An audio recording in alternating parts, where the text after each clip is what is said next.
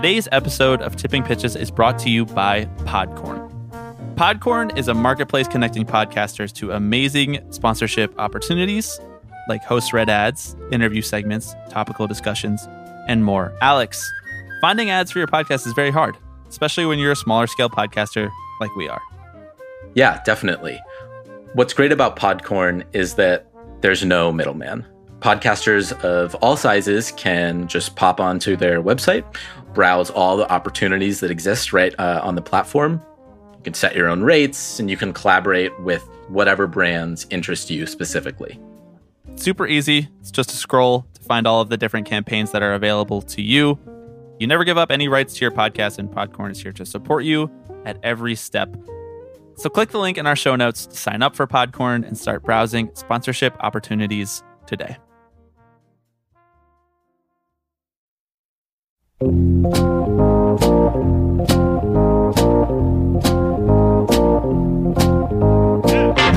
us a little bit about what you saw and, and, and being able to relay that message to Cora when you watched Kimbrel pitch and, and kind of help out so he wasn't uh, tipping his pitches. So tipping pitches, we hear about it all the time. People at home understand what tipping pitches is all about. It's amazing. And that's remarkable.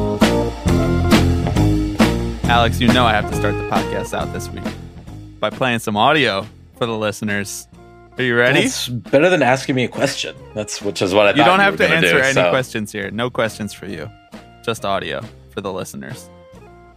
Hi, Andrew, and thank you for having us. Um, Himanshu and I have... Uh, Uh, joined together to uh, create Slam Corp, and we both are very excited to come together and, and put our superpowers together. I think there's a market that uh, we can go together and put some um, put our skill sets to work. Uh, I know that I personally have tremendous deal flow. Himanshu has a tremendous back record with Antara, and I think together one plus one equals five.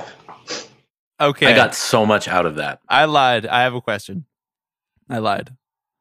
What does that company do?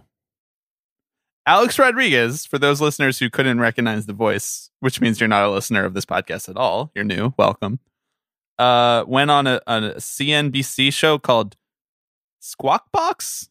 Is that the name of the show, or is that just a Chiron thing? Is that a segment name? I no, I believe that is the name of the show. Yeah. Squawk Box. To say all of those elucidating words about his company, Slam Corp, which they are taking public. Alex, my question to you is, just based on those twenty-nine seconds, what does that company do? What do they make? What service do they offer? Well, the thing is, I think maybe what you're not getting is the ability of going together and like what it actually means to bring togetherness to the world. Um, this is A-Rod's version of a, a commune. Basically, mm. Mm. uh, is is just, you know, let's let's all just get together, and we've all got a lot of money, and we're just kind of vibing, and we're just we'll gonna show put it, our we'll money sh- together and make more money. Yeah. You know, money babies. I thought when you said like they focus on togetherness, it, it was like the whole name of the company is like they put together concerts, you know, charity concerts, like Live Aid. You know, they're getting in the business of putting together concerts. Um. You know, I would for- love that. That is absolutely much cooler than it just this just being an acquisition company, which is one hundred percent what this is. Alex Rodriguez yeah. started Slam Corp, which is a a uh, a special purpose acquisition company that is basically just designed to buy companies or have part ownership of companies and help them go public and just basically insert themselves into the process and try and make money off other companies. Which so they I mean, wouldn't let him do it in baseball. They wouldn't let him right. seek in baseball. So he's like, fine, I'll just seek rent other places. It's like I've been doing it since two thousand two when yeah. I was accused by my former brother-in-law of racketeering. The Squawk Box, Squawk Box, Squawk Box, Squawk Box, yeah. Squawk Box. The W comes after the A in this Chiron. I don't know if that's a typo. I don't really know. However, the Chiron says, Slam Corp goes public, A-Rod's new blank check company. I generally don't think of a blank check company as a good thing. Not a lot of good can come out of just writing blank checks. That's like what they do in, like, you know, The Godfather. I, is it? Well, like offering just a, a blank check to a company to get off the ground, it's like almost like you're going to require protection later. I yeah, that's fair. So, so the way that I understand this, right, is that like this is a company that that literally just exists to funnel money into and out of other companies, and like everyone has a SPAC these days. Like every like Steph Curry has one, oh. Jay-Z Jay-Z has one, Serena Whoa. Williams has one, fucking Paul Ryan has one. Like Paul Ryan, I know. Real twenty ten vibes out here. Wow. If you had the bingo card for Paul Ryan coming up in the first ten minutes of the podcast, you just hit and you are over the moon. Good Lord. Uh, what's your assessment of Alex Rodriguez's tremendous deal flow capabilities? Oh my God. That was my... Uh, that is... That phrase, I have tremendous deal flow. You have tremendous deal flow too. When someone is like, describe your co-host. I'm like, he has tremendous deal flow. Right. First of all, tremendous hair flow, tremendous conversational flow. He's a flowy yeah. guy. Flowy. I mean, I bought a bagel this morning. Bam. Deal. Deal flow. Deal made. That was, a great, that was a great return on investment. I just want to put that out there. Yeah. What kind? What kind of bagel? Oh, listen, every, everything bagel. We had some hash browns on there, some Ooh, bacon, some hot hash sauce. Hash browns on the bagel. Deal oh, flow. Oh, yeah. Deal, Deal flow. flow. Deal flow. I don't even know what he said about the other guy. That skill that he said, I don't even know what that word is. I, I don't I don't remember what he said, but it sounds like the other guy is probably bringing the the know-how, and Alex Rodriguez is bringing the name Alex Rodriguez. Yeah, he's bringing the company part of the company. Right. Oh, I mean, we had to start with this. We had to start with this. Yeah. Uh, I don't want to waste too much time here, though, because we have a ton to get to. We have a conversation coming up with Ryan O'Hanlon, who is a former coworker of mine at The Ringer, who knows a ton about soccer, and we wanted to talk to him about youth development in soccer and how it sort of relates to how the United States develops youth baseball players. Um, so that conversation is coming up. We're going to talk about Kevin Mather, and we're going to do a couple of voicemails. But before we do all of that, I am Bobby Wagner. I'm Alex Baisley. And you are listening to Tipping Pitches, a podcast with tremendous, exorbitant deal flow.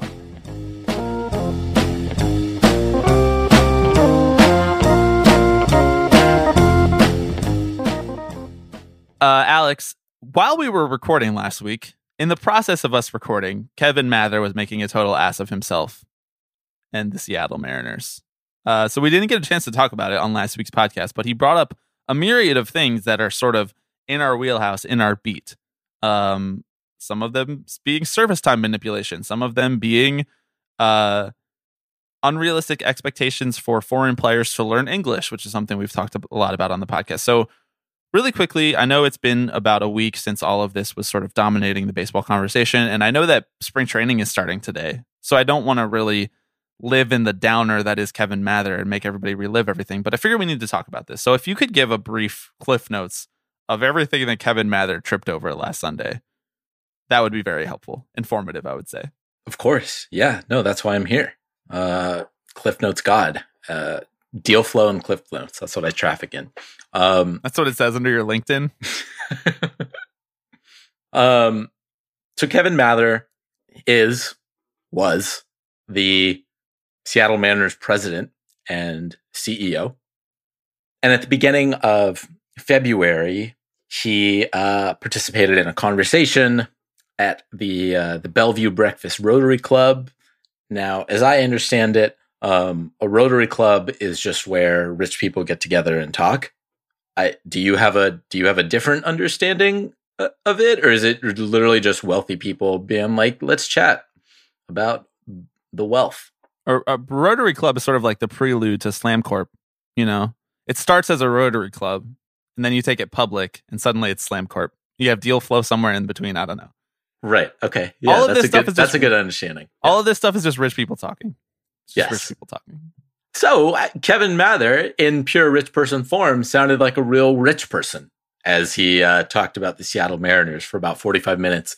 Um, and a video came out of uh, of the whole damn thing last week.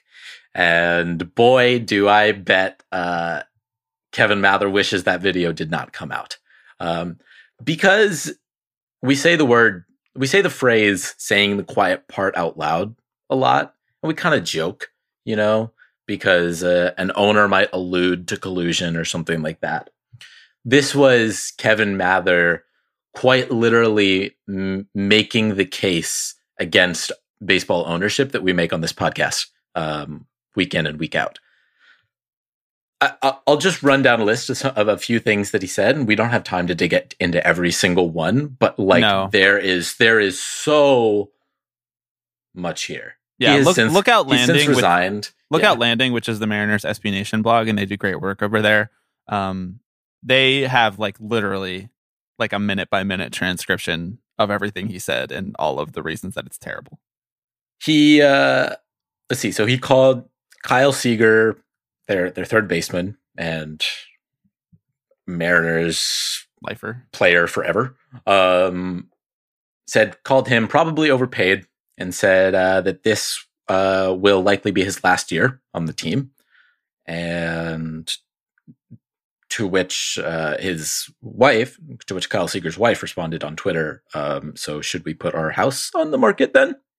Which, you know, fair question. It's a through, it's a through line of, it's a through line of this whole story that all of the, the players and players' significant others responding on Twitter was better than the actual story itself. Yes, exactly. Uh, he claimed that uh, that outfield prospect Julio Rodriguez um, probably won't be called up for a couple years, and that his uh, his English not tremendous. Which, you know what, we we really hate to see that.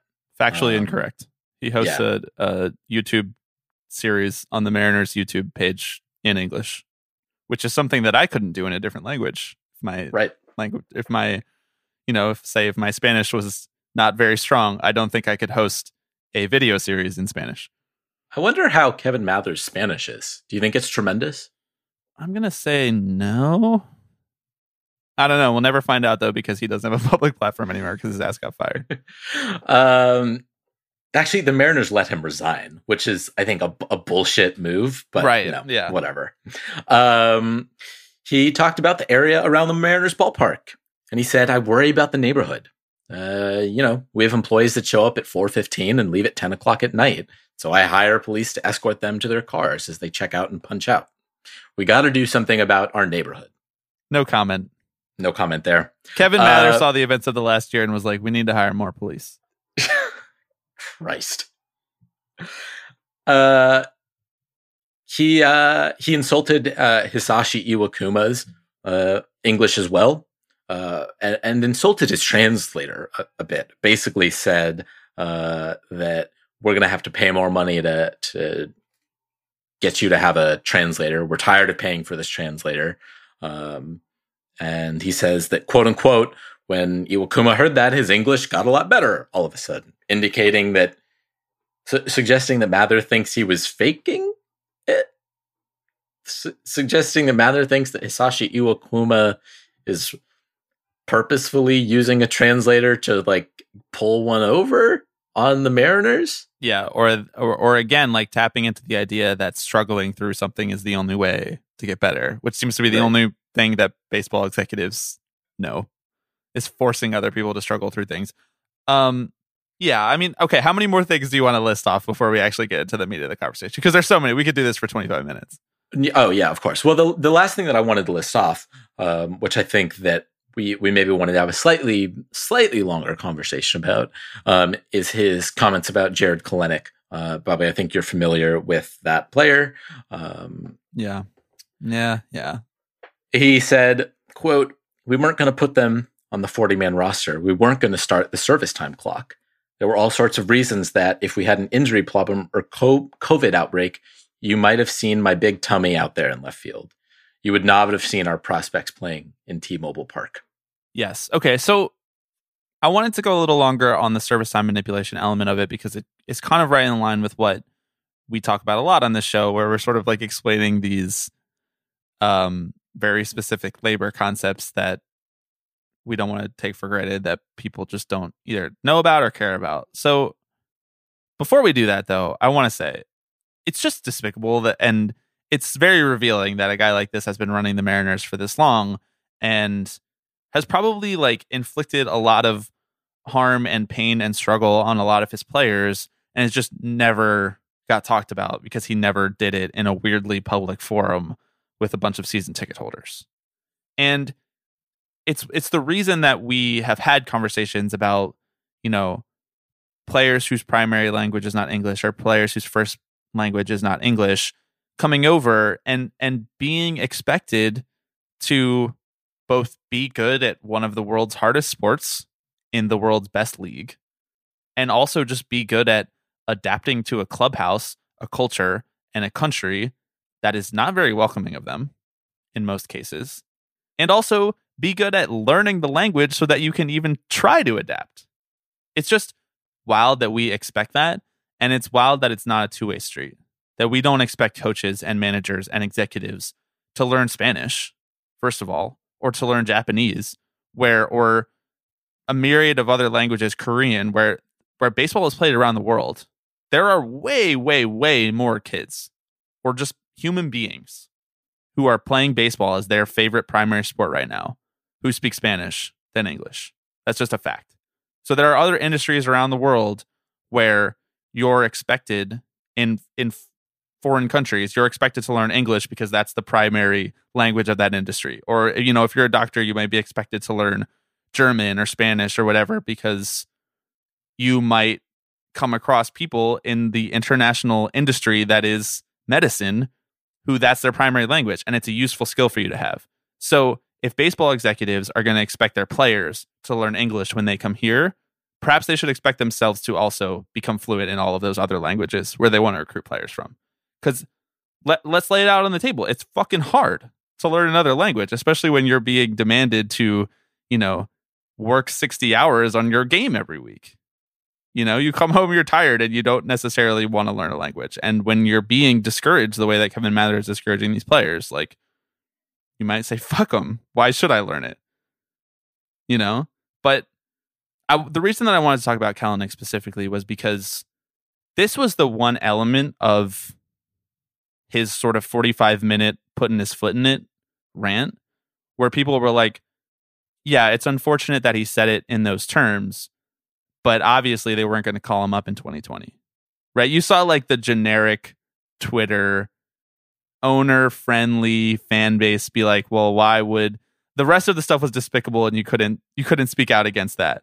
But the service time clock part of it was sort of like more of a gray area for some fans, where they're like, well, why would you call him up and start wasting his service time now? And, well, before I give my opinion on it, I want to turn it over to you and say, like, did you see people making that case, and what did you think of it? Um, maybe not so explicitly, although it, it wouldn't surprise me that that sentiment is out there. Um, right. And, and Kevin Mather, you know, for all of his, you know, for how much he showed his ass on this call, was not straying far from the company line, was not straying far from a lot of what the general consensus among, you know, business-minded baseball heads think about how you should treat your young players. Um, and and that's the thing that, like, you know, is maybe a little worrying to me about this, or it, that is... that is more disappointing, is that even when we kind of feel like the narrative has almost started to shift in favor of the players, a guy like Kevin Mather can still talk to, you know, uh, fans, season ticket holders, other business people, whatever it is, and feel okay saying this out loud, right? Feel very comfortable saying, yeah, straight up, we were going to manipulate his service time. That was always how it was going to work. Kevin Mather is is far from being an outlier in this scenario. Maybe he's a dumbass because he shouldn't have been saying this these things out loud, but he is really just the best representation of how baseball ownership and and the front offices of baseball think about players. Um, so. That is the part that that really kind of made my my skin crawl, is that is thinking that there are people like this in every single front office. And and frankly, it's it's the kind of thing that that gives cover to to fans, you know, who then kind of want to say, well, yeah, why why wouldn't you manipulate the service time a little bit? Yeah. And Bradford wrote a piece about that too. Bradford Davis at the New York Daily News, former multiple time guest of this podcast, he wrote a piece about how who's it's literally titled "Who's Your Team's Kevin Mather?" Because every this is the this is the stated position of Major League Baseball is that they can do whatever they want with these prospects. And they don't have any other protection. It's at the total, complete control and whim of the team to call a player up whenever they want to. And that's how they're going to operate. But, you know, for all of these people, and maybe I'm reading Bob Nightingale's replies a little bit too much, but for all of these people who are saying, what has he done to deserve a big league roster spot? Or, you know, why didn't Kelenic sign the extension that the Mariners offered him? Because there's another element of this where it's theorized that the Mariners are punishing Kelenic by not calling him up because he wouldn't sign an extension to buy out his arbitration years for a for ultimately what might turn out to be a team-friendly deal because Kelenic is going to be good.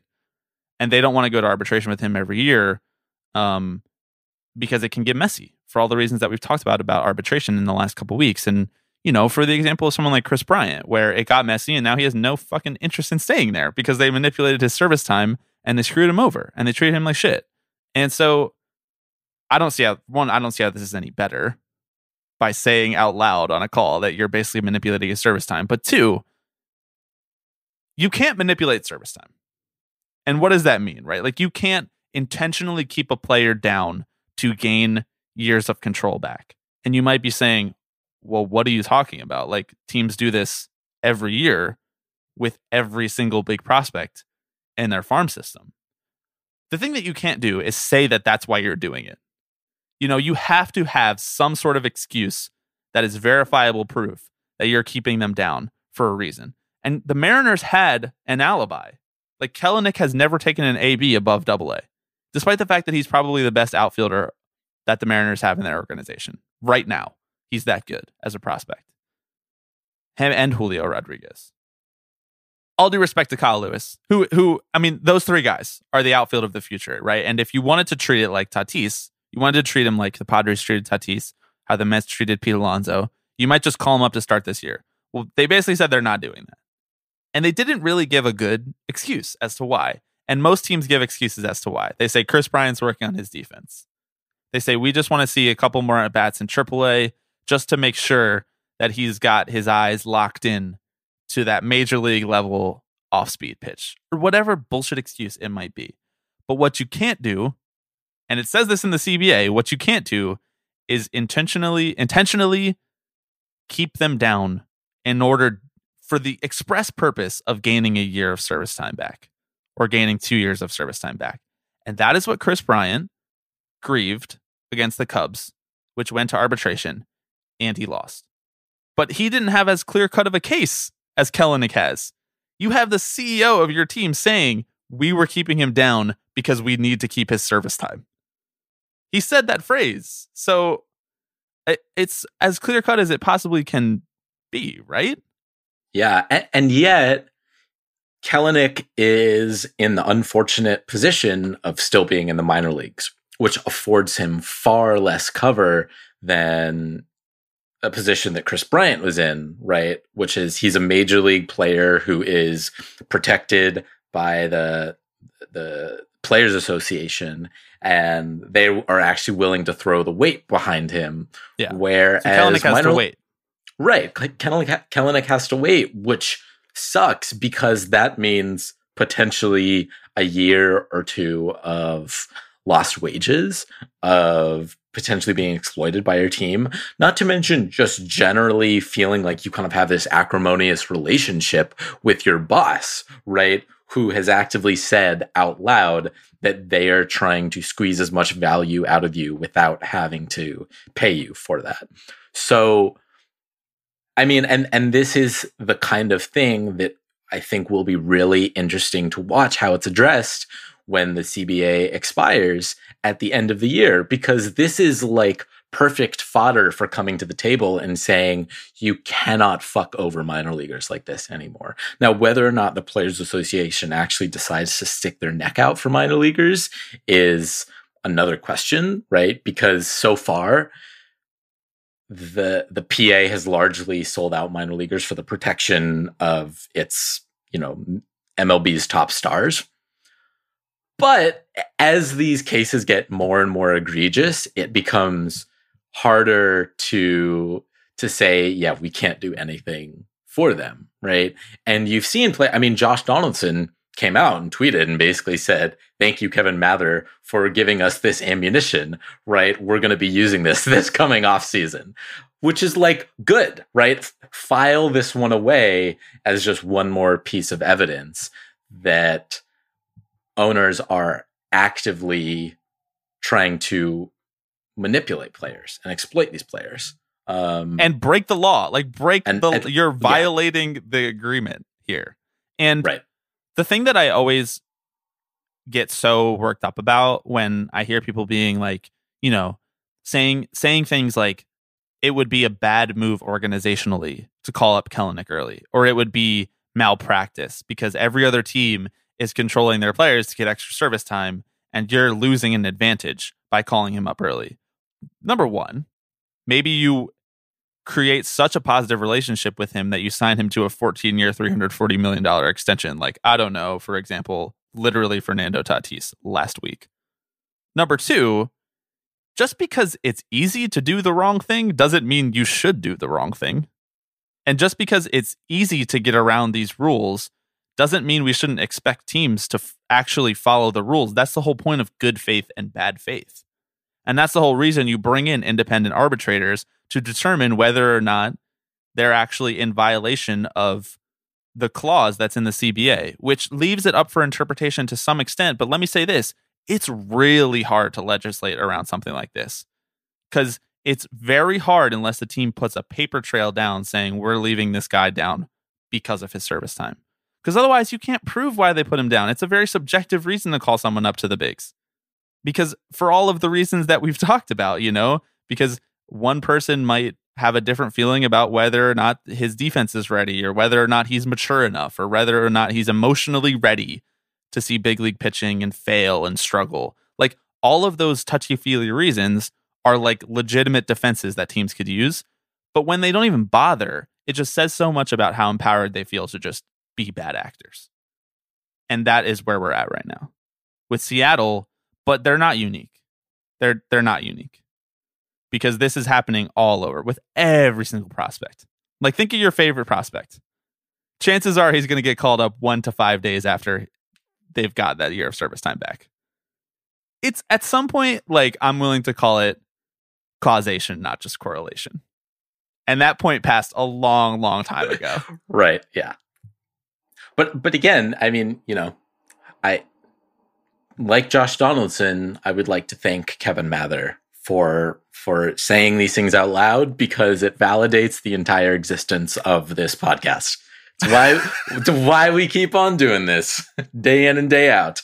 Okay, let's go to our conversation with Ryan O'Hanlon um, about youth development in soccer versus baseball, which is a great conversation. I'm excited for you guys to all hear it. Uh, before we do that, Alex, we're going to be running a trailer from our friends over at Two Strike Noise.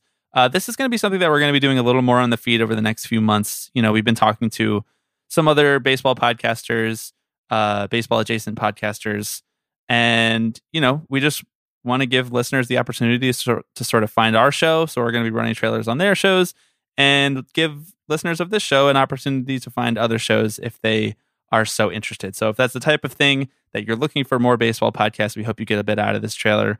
And if not, um, listen anyway, because, you know, these people went through the trouble of making this great trailer. So let's go to that and then to our conversation with Ryan.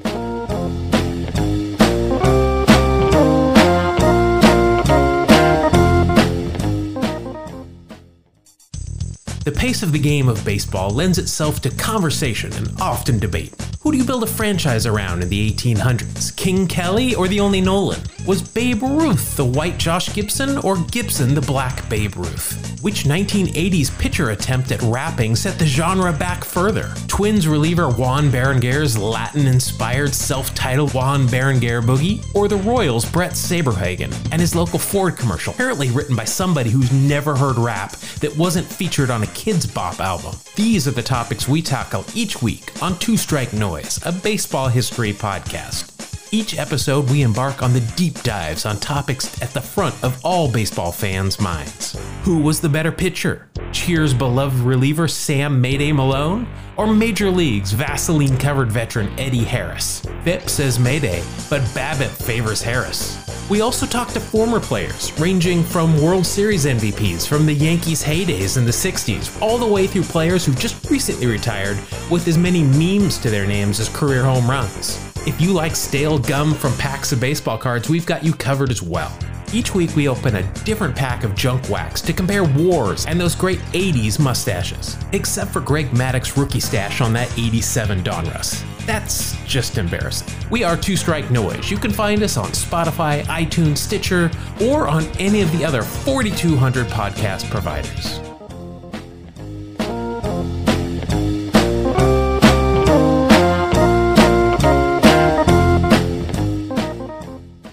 We are now joined by Ryan O'Hanlon, creator of the No Grass in the Clouds newsletter, a soccer newsletter, freelance writer, former coworker of mine at The Ringer, where he earned the beloved nickname Ryan O'Headline. Ryan, welcome to Tipping Pitches. Great. Great to be reunited with you. uh, Ryan joins us today as someone who knows a lot about baseball, of course, because he edited a lot of baseball stories in his time at The Ringer, um, and is also mainly focused on writing about soccer in his newsletter and on his podcast, Infinite Football. Um, but we want to talk to Ryan because Alex and I have been thinking a little bit during the offseason, what are some sort of off our normal beat conversations that we can have? And one of those was about the youth development of different sports. Um, and I think that baseball and soccer have very different youth development patterns, mainly because baseball is developed in the United States, and the United States is sort of an outlier among other countries in how they develop youth talent. So, Ryan, if you could just give us a bare-bones summary, sort of of how most of the rest of the world develops their youth talent, what would you say is like the baseline of how the biggest and best clubs in most countries around the world develop youth soccer players? So we can the way call them would, footballers if you would feel more comfortable with that. No, I don't know. I mean, what, we, what should be the, the, no, the standard? Soccer here is totally fine. I, I'm not a... I, I prefer soccer um, as opposed to football. I like to correct people when they say football to okay, make them say soccer.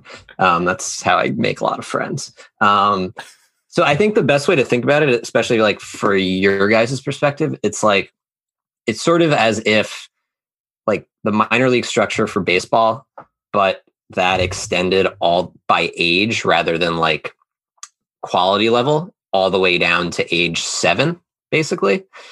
Um, and so basically every club, like there's, you know, you know, you know, your Real Madrid's, Barcelona's, all of the big clubs, but basically every like city or town within a certain size across Europe has a professional team at some level.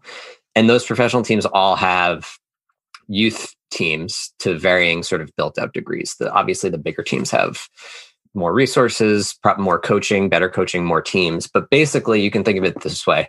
Every club team in the world has a team basically from like, I guess age twelve is sort of the first like official year, twelve all the way through twenty-one. And then above the twenty-ones, it's um, the full team. And what happens is, so you join a club at age twelve. Some clubs you join before, like certain clubs are scouting players at age five at this point, um, which is really a really healthy thing. Um, and after each year, um, the club decides. So the club has, say, for the U twelve team, they have twenty-five spots, let's say. At the end of each year, they decide who they're going to renew for the next year.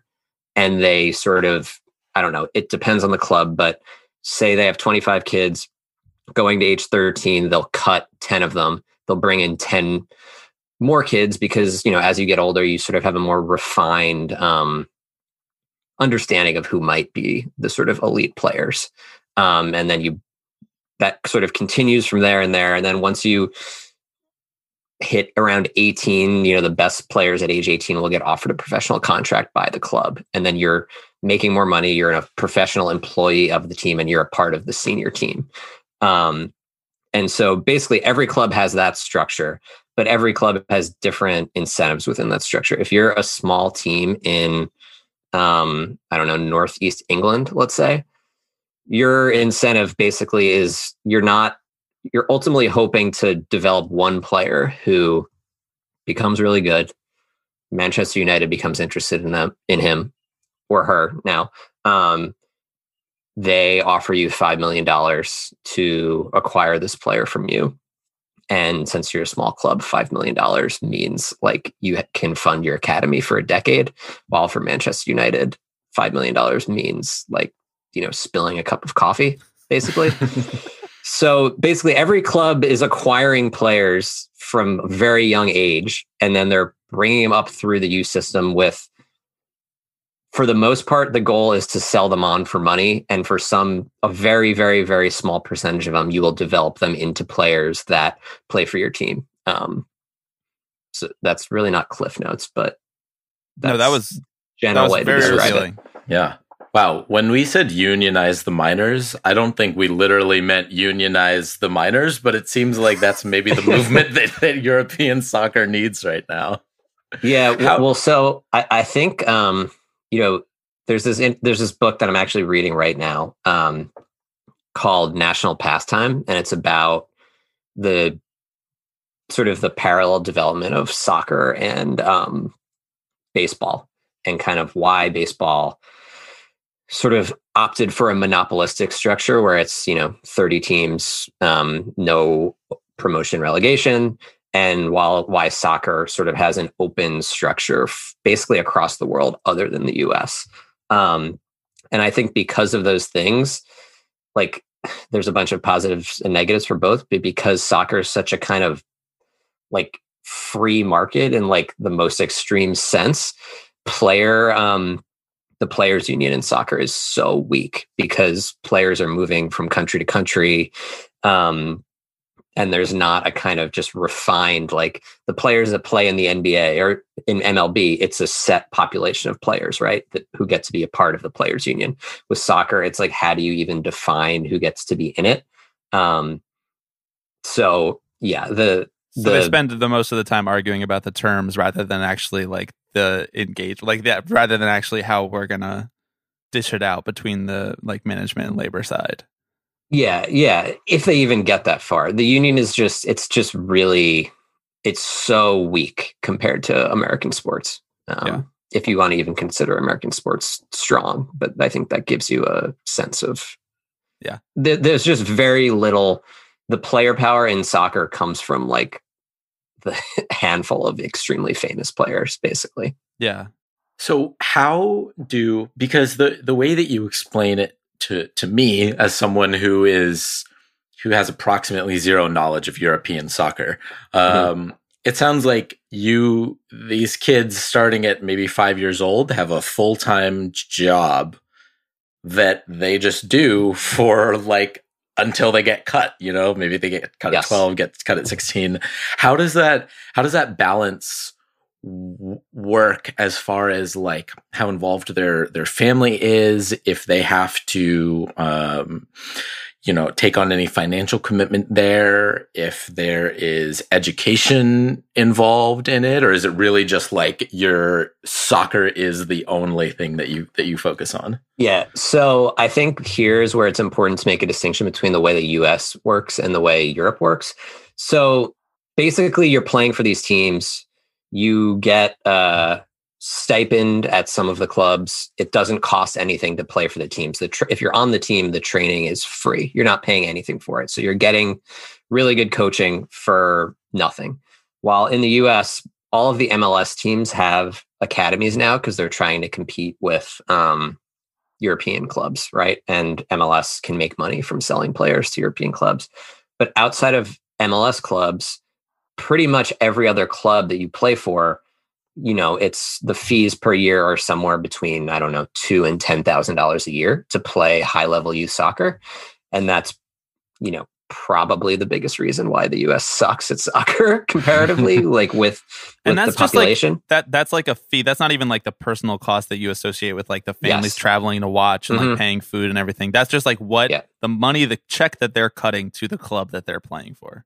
Yeah, exactly. So there's, you know, there's so many stories, especially in South America in particular, of all of the great players come from, or not all the great players, but so many of them come from um, poor backgrounds, right?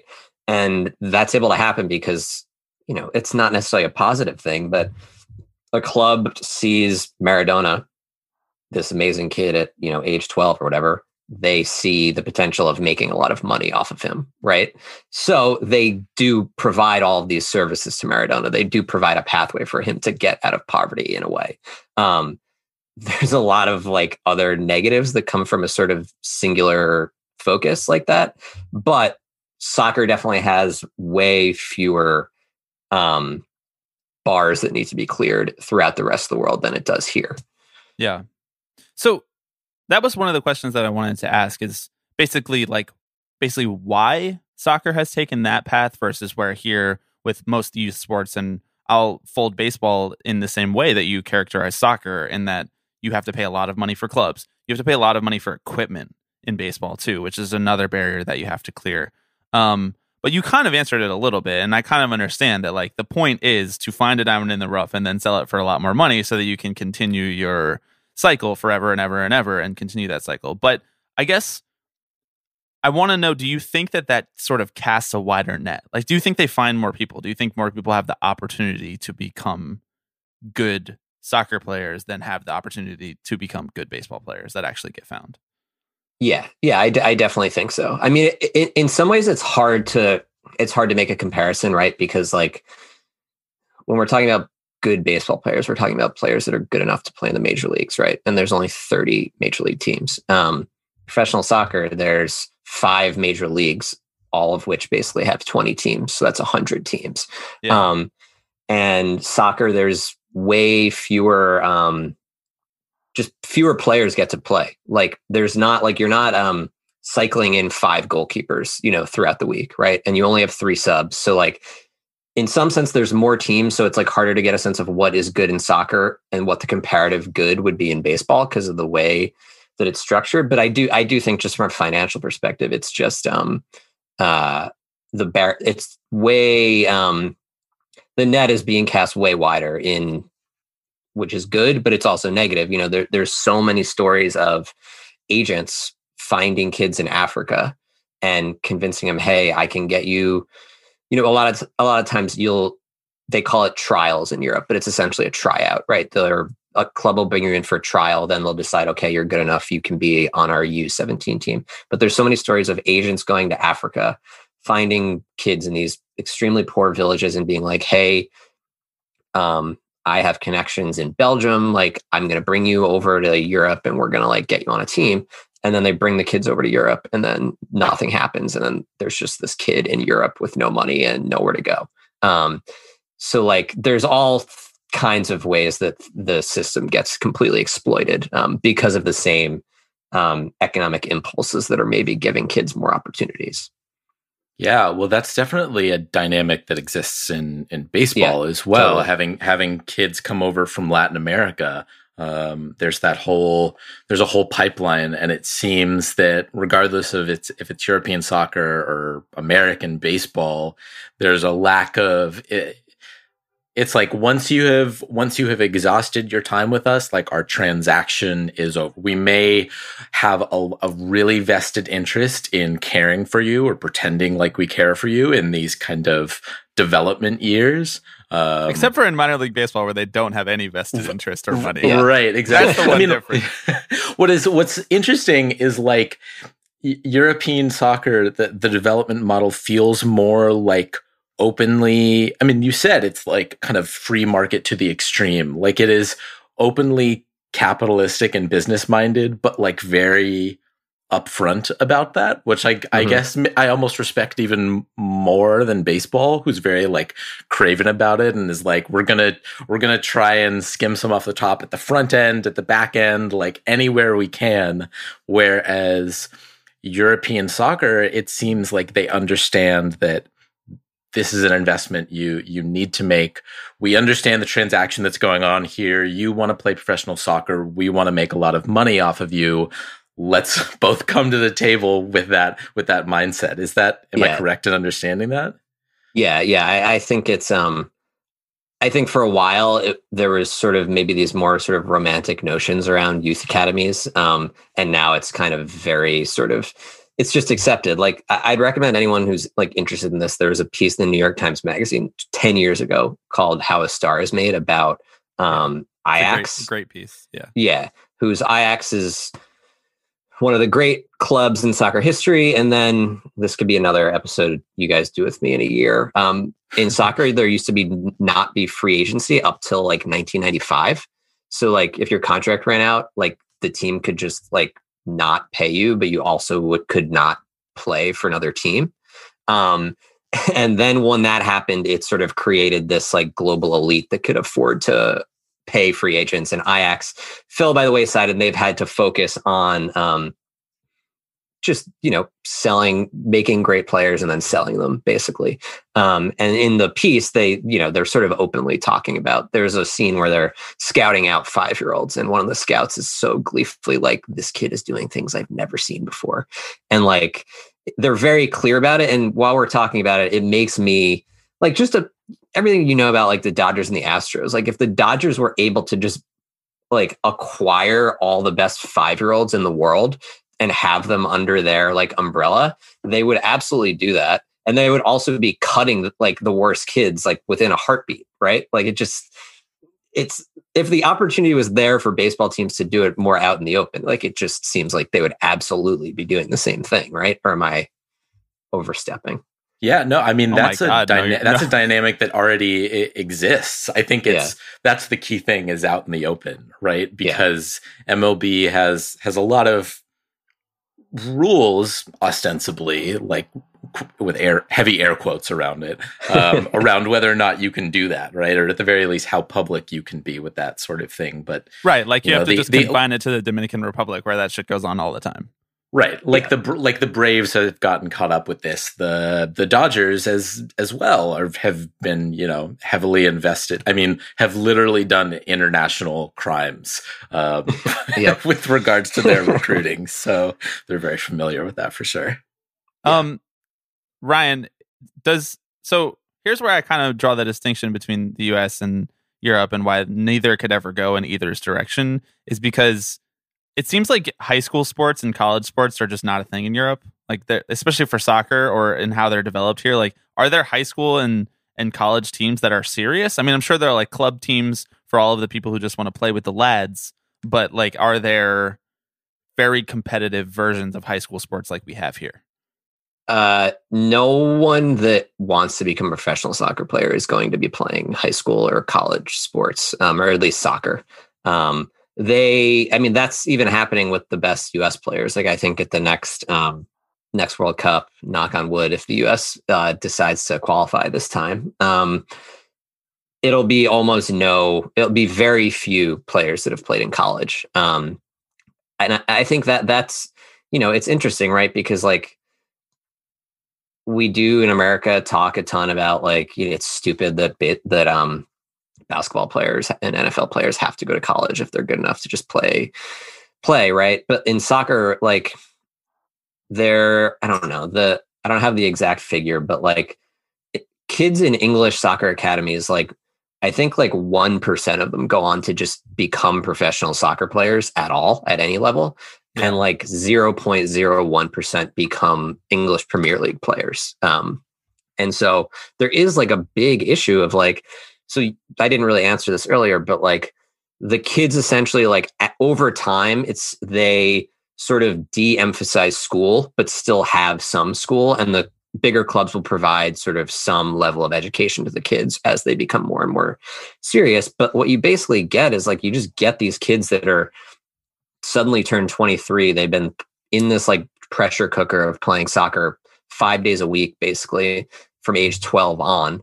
and then they haven't really gotten educated. They haven't really gotten to do other things where they figure out like what they actually want to do with their lives. And then their soccer career is over either because they like phys- mentally can't handle it anymore, or they got injured, or the team decided they're not good enough. And then it's just like, okay, now you're twenty-three. You didn't actually make much money from what you were doing. You haven't gone to basically school. Just had you had your costs covered. Exactly. And now you're twenty-three and you don't even know like what you want to do. So that, that is like a very um, real thing that happens to a lot of these kids that play in the bigger academies. I think it's a, it's interesting because in the minor leagues in the U S, like that process is very drawn out, right? Like, you know, you will have guys who are twenty-eight, twenty-nine, thirty who have been kind of playing in the minor leagues their whole their whole lives essentially, right? And and again, making very little money, um, and and are like somewhat able to carve a career out of that. Um, and it's an interesting juxtaposition to this kind of European model that is very like cut and dried. It says you're either going to make it or you're not, right? Like you're here for this kind of this one purpose. And at any time, we can decide that you're not good enough. Whereas in baseball, it's like you kind of rely on these career minor leaguers who know that maybe they're never going to make it, but you need someone to play second base for your for your minor league team, right? And I think that there's, because you have this romanticization of, of baseball in the U S, for example, you can get away with having, you know, paying a guy twenty thousand dollars a year to just, you know, play the national pastime because it's, that's what it's sold as, right? It's like, well, you're, you're living the kid's dream. Um, it, do you, does that similar kind of culture exist around soccer where, where you draw kids in by, by being like, look, like this is everything you could have ever hoped for. Like you're, you're paid in exposure. You're paid in, in kind of the, the beauty and the aura that, that surrounds this game. Yeah. Yeah. I mean, I think almost even more so with soccer, like, like I think baseball, I, I'm sure the sort of, you know, mealy mouth, like sheen of the national pastime is something maybe you guys don't buy into, I imagine. Um, but with soccer, like it truly, like from the start, like part of the reason it never, part of the reason it never became a closed system is because there was always sort of some, um, some commitment to the idea of solidarity. Um, any city, any town, any city could start a team.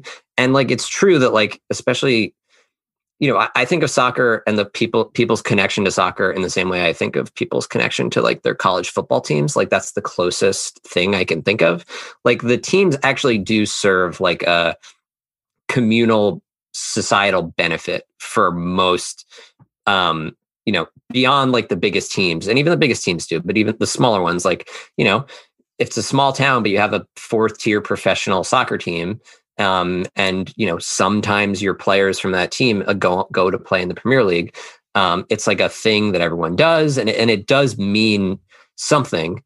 But um, at It'd the same like time... If everyone gathered, gathered in bars to watch minor league teams play baseball. Yeah, yeah, exactly. But also, like, if the minor league teams, like, theoretically one day knew that they could be playing in the major leagues, like, the team itself could make, get up there if the right right things happened. Um So yeah, I think that that is still used in the same way, but I think in some ways it is a little bit real in soccer, but then it like, you know, it never gets, it always gets turned into another way of just making more money for people, basically. So, so it seems like the N C double A is sort of a culprit here that we can point to as to why this could never happen in the United States, because there's too much money to be made off these collegiate athletes and the idea of student athlete and the idea of, you know, going to class, but also like you're this amazing athlete, and we just haven't been able to, for a myriad of reasons that we could get into a whole forty-five minute conversation about the N C double A and, you know, amateurism specifically, but for a myriad of reasons have not been able to break through that idea as a culture, and it remains very powerful, I think, especially like outside of Twitter, where people are just like, yeah, college football fucking rules, and I never want these kids to get paid because it might threaten other college sports for because the universities are very selfish in that way. Yeah, yeah, like lower tier English soccer is like college football, but if the kids were getting paid, basically. Um, but like it's not it's not all kids. There are like um there are sort of older guys playing in the low, lower tiers, but then these teams are also, because of everything we're talking about, they're incentivized to like play an eighteen-year-old instead of the thirty-year-old because the eighteen-year-old has a transfer value theoretically where they could sell him, while if no one's going to buy a thirty-year-old from a um, you know fourth division team in England um, if they know what they're doing, basically. I, I get the sense that, I mean, when we when we had Rob Maines on from, from Baseball Prospectus a couple months ago, we talked about the idea of rent seeking and how how Major League Baseball just loves to insert themselves into whatever business transaction they can to try and, you know, make ten percent off of off of whatever it is, a stadium deal, a real estate deal.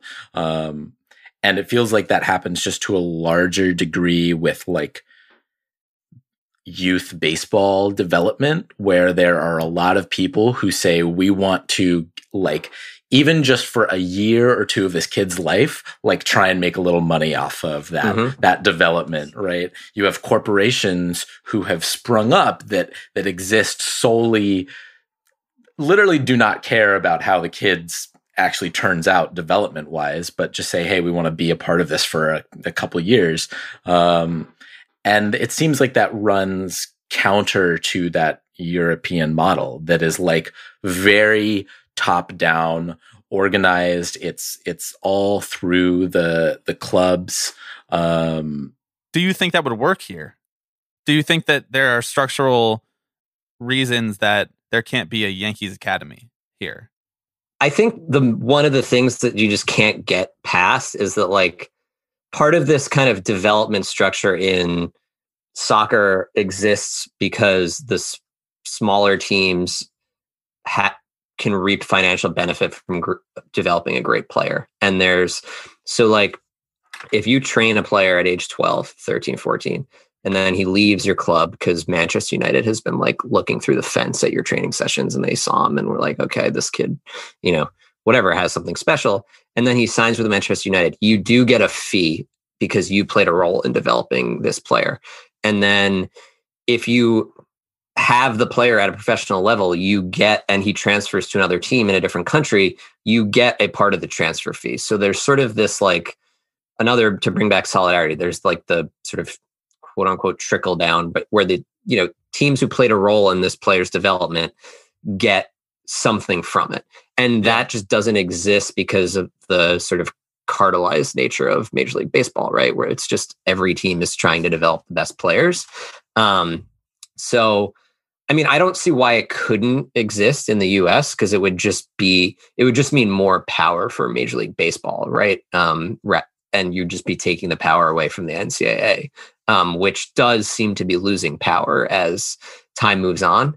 But I think with that, then it's more just like, it's a completely cutthroat thing of the teams trying to develop the best players from themselves, because the Dodgers, I mean, I guess the Dodgers could theoretically benefit from like developing players good enough to play for the Marlins, right? And then trading them to the Marlins or something. So there's something there, but because like, so Barcelona, you know, they're famously like developed Lionel Messi, right? And had a bunch of other great players who came through with Messi and like made the core of their great team. But like the percentage of soccer players in the world who are good enough to play for Barcelona, there's probably like f- maybe fifty, I would say, max that are good enough to play for them. Um, so like the players that Barcelona get their hands on to develop, like there's such, there's just such an inf- infinitesimal, like, I'm just going to butcher that word. I just tried to say it again and stop myself. It's just such a small percent chance that those kids would be good enough to play for the Dodgers or for Barcelona. But Barcelona could then sell the kid to, you know, a right. second division team in Spain and get ten million dollars or whatever from it. Well, that that little part of it, I don't think really exists, won't exist because of the way we do sports in the U S. So so the Royals have this, right? The Royals yeah. have a youth baseball academy. It's not so much geared towards like, you're going to play for the Royals one day. Even though mm-hmm. I'm sure that part of their reasoning in creating that is, hey, if there's a player who grows up in our backyard, we'd love to develop him here, create a relationship, and maybe it's it's different because there's the draft and there's all these other things, yeah. reasons why a kid might not play for the Royals that are built into the cartelized system that you're talking about, that is Major League Baseball. Yeah. And there are rules that are that go against that. But, you know, you might be able to sign them in free agency one day. But that, I don't think that's the primary reason that they do it. So I do wonder if there's a way to do this, and I don't trust Major League Baseball to be the group of corporations or the corporation itself that does this the right way. But if there is a better way to do this, where you're just like, oh, we exist in this city, so let's make this a symbiotic relationship where we can make fans out of kids and we can also help develop them as baseball players, just because it's the the right thing to do. And that can make yeah. baseball more accessible for a lot of people who don't have access to it right now.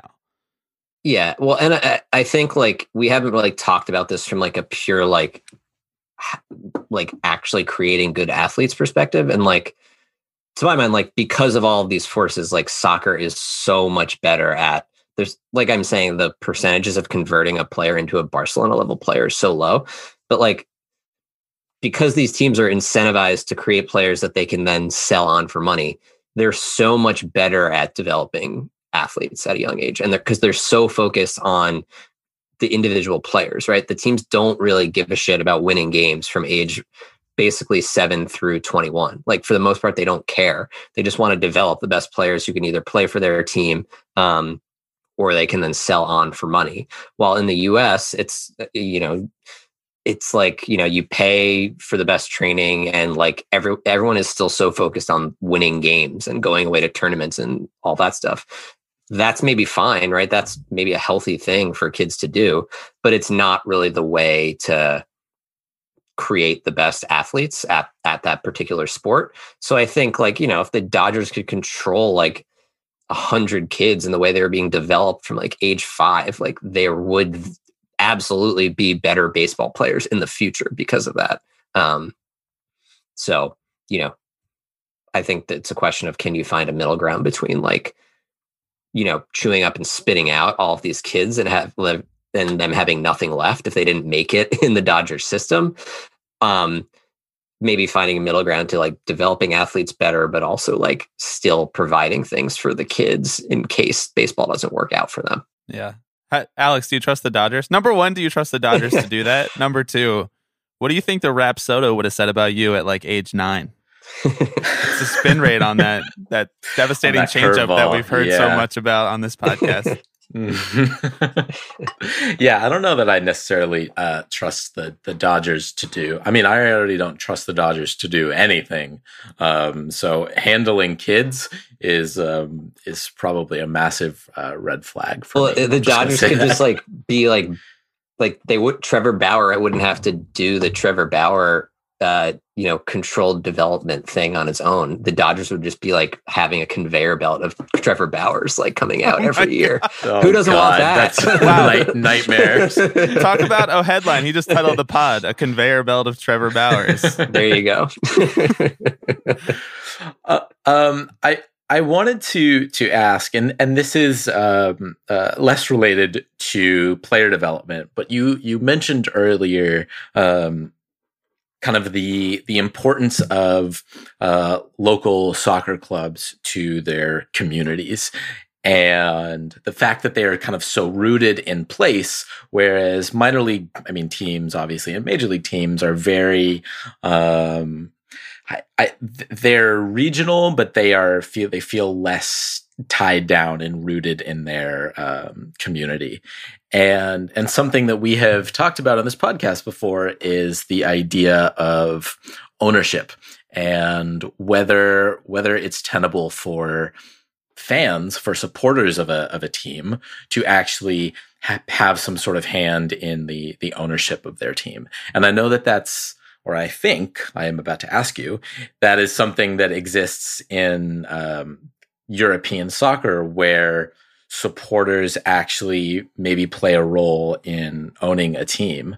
Um, is that something that you have working knowledge about? Is that something that you see as like a tenable alternative model to like billionaires running teams solely for profit? I know that like the the fact or that governments, the general, you know, or royal or governments families. too, yeah. Yeah, but I, I mean, I understand that like the soccer ecosystem is like about like making millions of dollars off of people, which like I, I understand, but there also is that element of like romanticism about the game, and that that I think supporters are maybe less craven um, in that way. So can you talk about that a little bit? Yeah, I mean, I think like soccer, it's like a weird thing because soccer, like I referenced earlier, like baseball, um, when the like first outline of the major league was formed, it was like something like eight teams.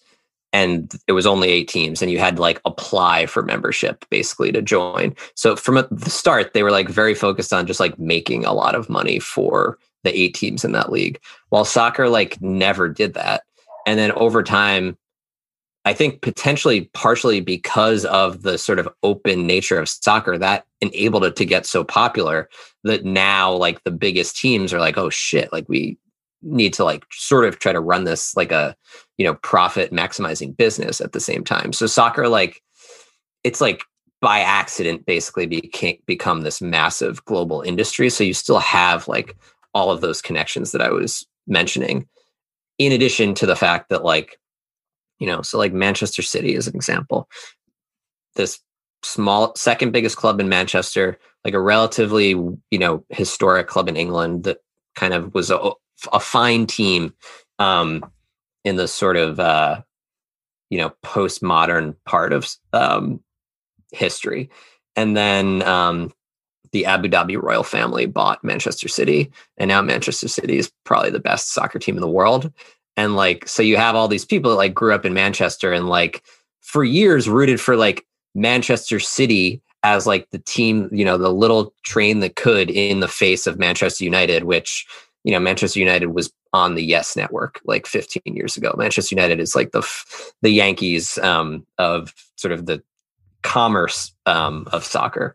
And then all of a sudden, those same people that have been, their like fan interests and their like fan history have been shaped by like being the underdog team in a city, now are owned by, uh, you know, essentially a sovereign wealth fund that has trillions of dollars in it, and their team is awesome, so they like now root for it in that way. So like, this there's is how all it feels these... to be a Mets fan now. Yeah, exactly. Steve um, Cohen so, is my Saudi royal family. So like, I I do think that soccer is unfortunately like if I like soccer is moving more toward the American model, um, both in definitely in terms of ownership. You've never seen a soccer team relocate. Um, and they haven't used that. Um, owners just haven't used that as like a cudgel to get money from a city. Um, you haven't seen that happen. But like, you know, in like sixty years, eighty years, like it's more likely that um, more billionaires are owning soccer teams, and maybe like promotion and relegation doesn't exist in soccer anymore than like those same things applying to American sports, I would say. Wish yeah. I could have been more hopeful with that answer, but... No, that's, fa- I mean, honestly, if a, if a trillion dollar Saudi family wants to buy the A's and make them good, I don't really know that I would argue with that. I, they can probably uh, put more money into it than I can as a single shareholder of the Oakland yeah. A's. So. Wow. Yeah. Alex willing to sell out right here live on the podcast. Yeah. Well, you like, heard it here first. Uh, br- I'll briefly say like Barcelona is th- theoretically owned by their members, and they vote on a president every couple of years, and the president is essentially like the G M or whatever you you want to call him, um, or essentially operates as the owner. But like the only reason that like Barcelona isn't so rich and famous because of that structure necessarily, they were like one of the first big clubs, and they kind of just built on that advantage. So therefore we happen to have one of the biggest clubs in the world is sort of owned by their members. But like that just was like a quirk of history, rather than like there's no way other clubs will follow, other big clubs will just operate in the same way. Uh, well, so we've talked a lot. I mean, fan ownership aside, because it's never happening in baseball. Let's just get, get that out of the way. Um, I want to kind of bring it back to uh, the youth development, and I want to ask you because we talked about Perfect Game. We talked about you talked about the Ajax piece. Um, and how they like almost expressly call these kids commodities, more or less, like they barely know their names. Not not true, but um, they treat them this way, and that's essentially the same language that we chafe at. And when when M L B clubs trade minor leaguers for nothing, or when a minor leaguer gets in this cycle of being traded every two days or whatever, it's never more clear than that, that they're just a commodity to these teams that can eventually create future value, which is something that we even scout for, and which sounds like it's something that the entire European model is built on, is future value. Um, do you think that it's better? And you can interpret that question any way you want. Do you think it's more sustainable? Do you think it's any more or less equitable? But do you think that that is a better model of youth development? More efficient, more inefficient, anything that you want to interpret as that. Do, would you say you look at one model and you say, that's how the other sport should be doing it? I mean, in terms of like the best way to develop athletes, like soccer's model is so much more efficient. Um, it's like not even close. Um, for kind of all, all the things I said earlier, whether it's like a better model in terms of like the public good of the model existing, um, it's tough to say, because there are just so many kids that just get like churned up and spit out, um, which sucks. But I guess that do- it's not like that doesn't happen in American sports either, um, for various reasons, injuries, s- same same reasons, I guess. I guess maybe fewer, there are just fewer examples of it happening because like it's a smaller pool of athletes, basically.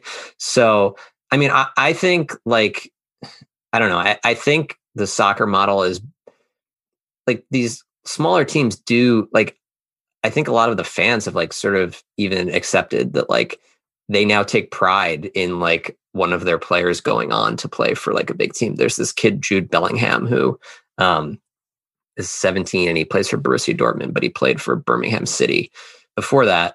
Um, Borussia Dortmund's a big club in Germany. And I think that Birmingham City like already retired his jersey and he's like seventeen or eighteen now. So like him playing for Borussia Dortmund, it's like they get something out of that, you know? I mean, I think they'd rather have Jude Bellingham playing for Birmingham City forever, but like that's just not the reality.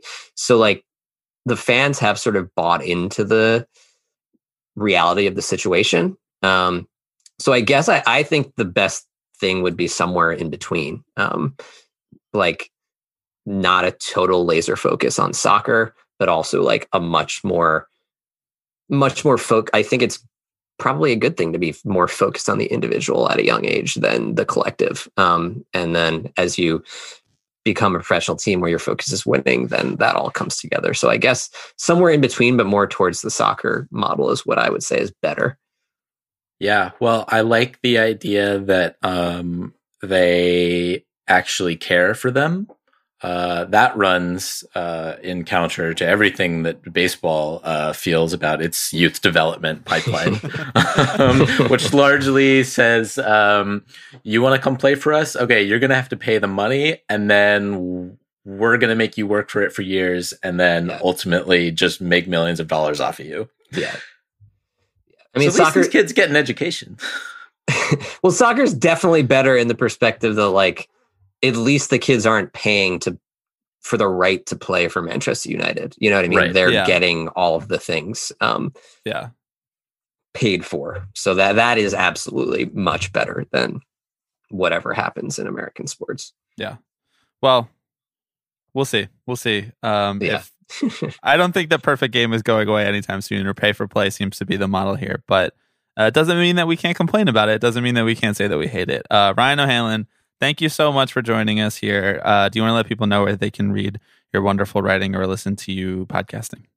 Yeah, just uh, check out no grass in the clouds dot substack dot com and the newsletter's there. You can get the podcast there, and anything else I write for other places will be mentioned in the newsletter. So it's, it's sort of a nice, tidy little package if you just go to that link. Amazing. Thanks so much, Ryan. Thanks, guys.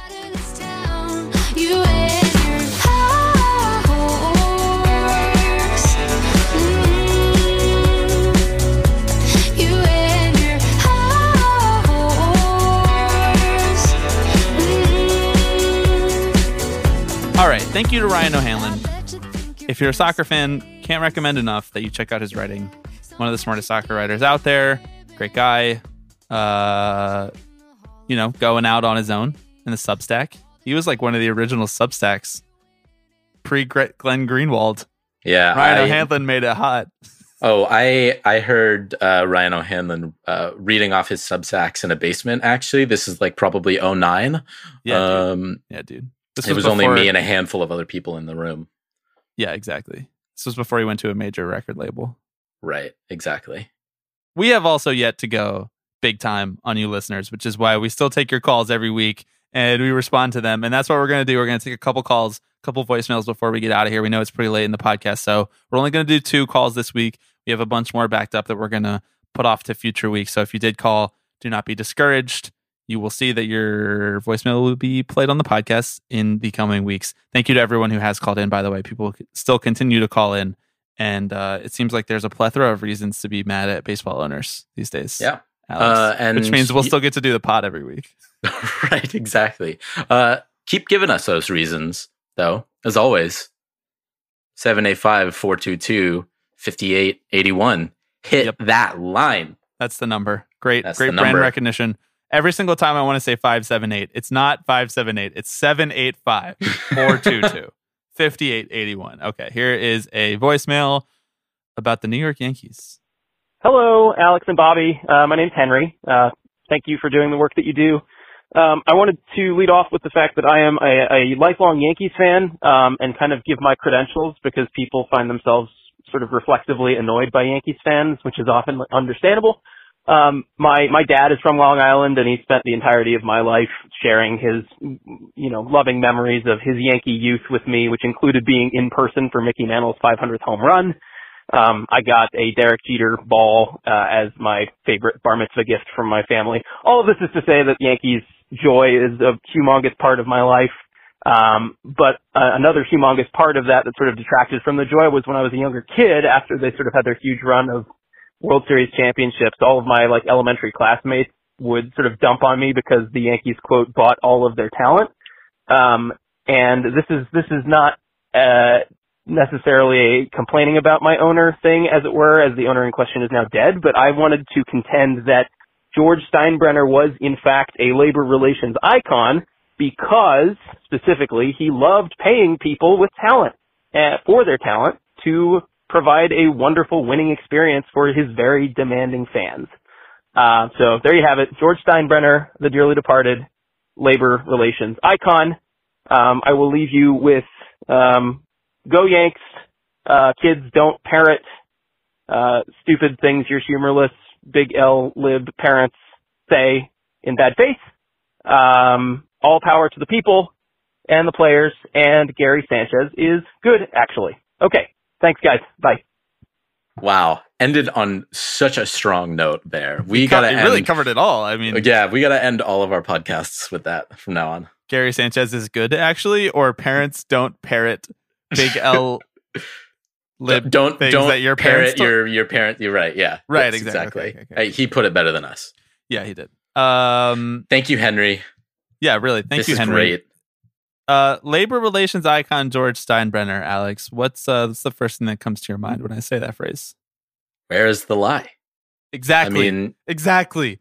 Uh, at, by today's standards, it seems he seems like a labor relations icon. I, you know, I haven't read every George Steinbrenner biography. I'm sure there have been many instances where he tried to rip players out of money, or where he tried to pay minor leaguers very little amount of money, or whether he tried to break the union, or any number of things that George Steinbrenner did that are reprehensible by tipping pitches' standards. But by like Paul Dolan's standards, I mean, George Steinbrenner does sort of seem like a labor icon. We've talked about this a little bit in all seriousness with, you know, with Bauman when we've done our uh, State of Labor in Baseball podcast, is that every once in a while you get sort of like brainwashed into thinking, are the Yankees good? Because they're actually willing to spend big on free agents and sign big players. And I think we can hold a couple different ideas in our head here. And that's like the phrase of the year, or the phrase of the last two years, that the Yankees can be villains and they can be enemies. And, you know, they can be like the big sort of evil empire of baseball. And also like they can be doing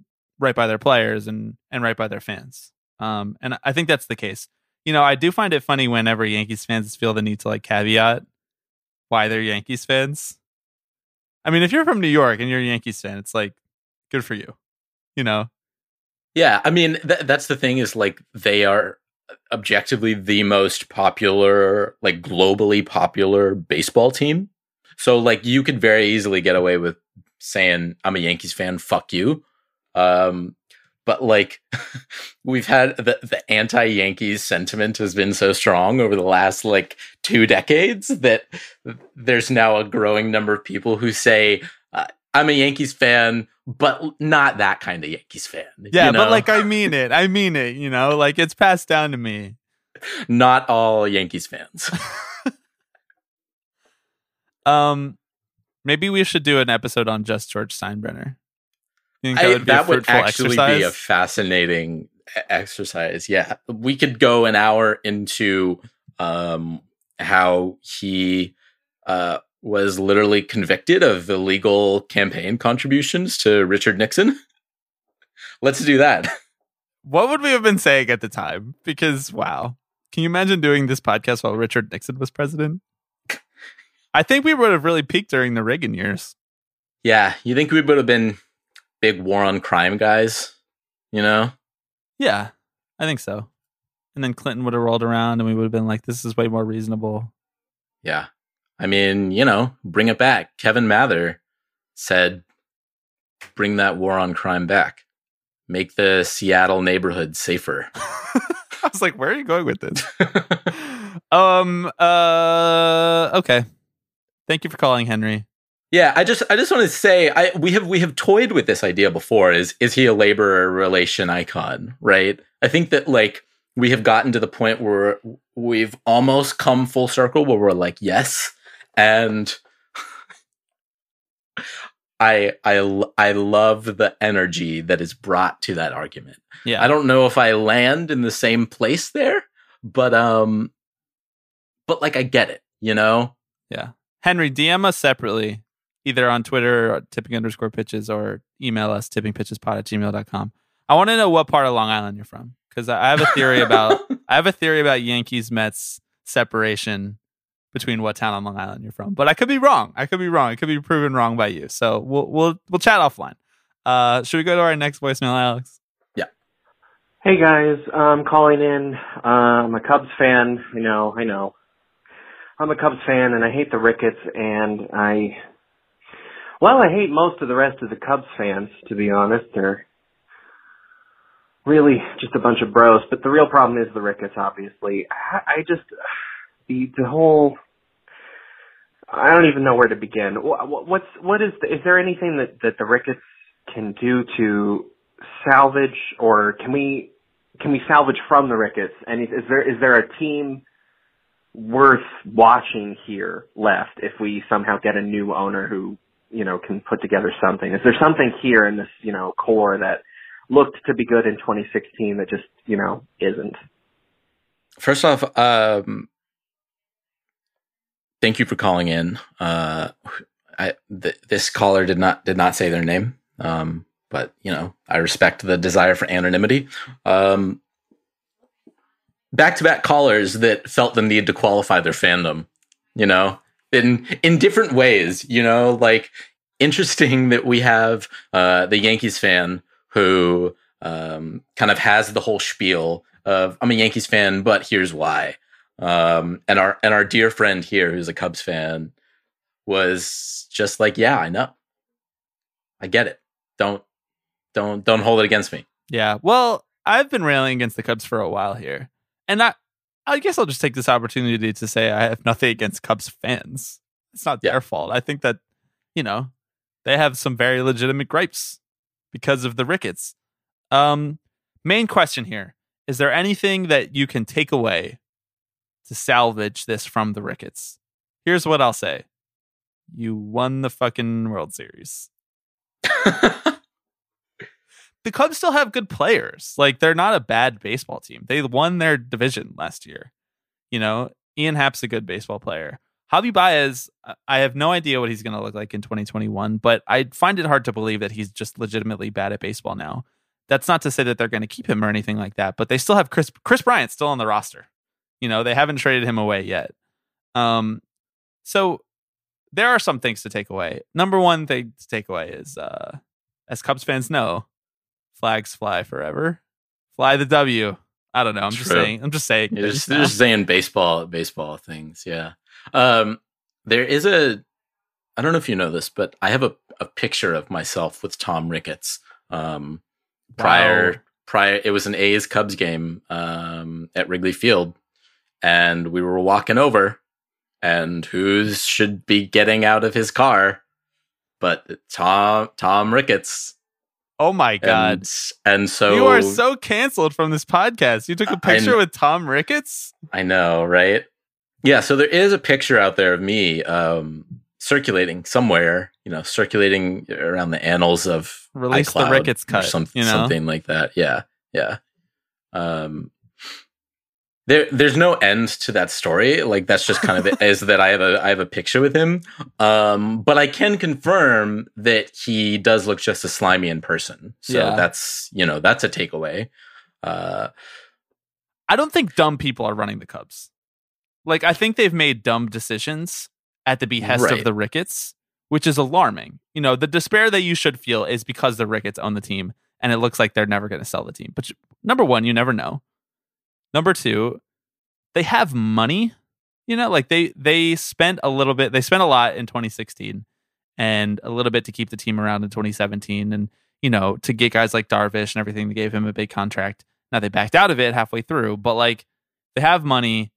They're a very sustainable franchise. They're a classic franchise with a great fan base that's always going to show up for them. So it's always going to feel good when they're good. That's something that you can take away from that.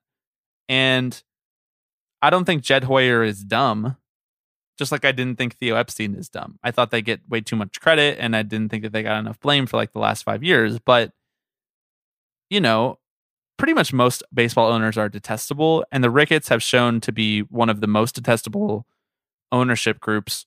But also, despite all of that, they've had success under this, this ownership group. So you know that it's possible to repeat again. And you know that they have the ability to develop these players. That's something that you can look at another franchise like the Rockies, or you can look at another franchise like the Pirates, who are doing a little better recently. And you can take some solace in that you'll never be like that, that bad.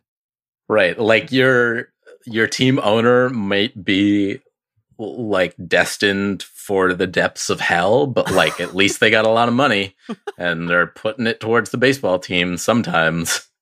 Yeah, when they're not putting it towards gentrifying the north side of right. Chicago. I mean, I mean that's what I was gonna say is like any the any silver lining in this is like that any one of their investments like fails, you know, and you kind of get to experience the Schadenfreude of seeing them lose copious amounts of money. The the the tough part about that is that it would obviously then impact like hundreds or thousands of actual like real people, you know? Yeah, yeah. So so I mean it's it's the whole concept of, you know, when business is good, rich people don't share in the profits. But when business is bad, rich people love to share the losses. Um, yeah. So if the Ricketts fail, you know damn well that a lot of other people are going to fail too. And that's going to, that's going to be quite unfortunate. So I think we just continue to, um, publicly shame them. It's about the best we can do. Um, you know, we can call in seven eight five, four two two, five eight eight one and we can, we can yell about them. But other than that, we don't have a ton of leverage. Uh, I'll just say, you know, enjoy the Cubs. Enjoy going to games. Great place to see a ball game. Great place to tune in for a day game on T V. Looks beautiful, and the team, the team's always going to be there. You know, they lost. They didn't win a World Series for over a hundred years, and they never left. They never moved. Just right back, same spot every year. So you have that to look forward to. Yeah, I mean, take solace in the fact that at least you, uh, to this this caller and and Bobby, you as well, will never uh will never look like Ted Cruz, but you took him out of the oven too early, and Tom Ricketts can't say that. So okay, that does it for this week's Tipping Pitches. Thank you for that beautiful uh picture that you just painted, Alex. uh I'd be remiss if we ended this podcast without again officially inviting uh one Senator Bernie Sanders on the podcast. Bernie, for listening this late in the show, I'm surprised that you haven't answered our email yet, uh, but that's okay. you know, you're busy, busy guy, come on on the pod or call in seven eight five, four two two, five eight eight one. Uh, any other things to leave the people with, Alex? If you know where I can get my hands on some Slam Corp stock. Oh, yeah. Yeah. Let me know. It's not on Robinhood as of yet. I might have to like talk to Chuck or something like that. That's yep. That's Charles Schwab. That's that would be yeah for those for our financial listener. I or for Ross. Talk to Ross. Yes. Exactly. Exactly. Right. Thank you for listening to this week's Tipping Pitches. Uh, if you like it, please share it with someone. Please subscribe if this is your first time listening. And we will see you next Monday.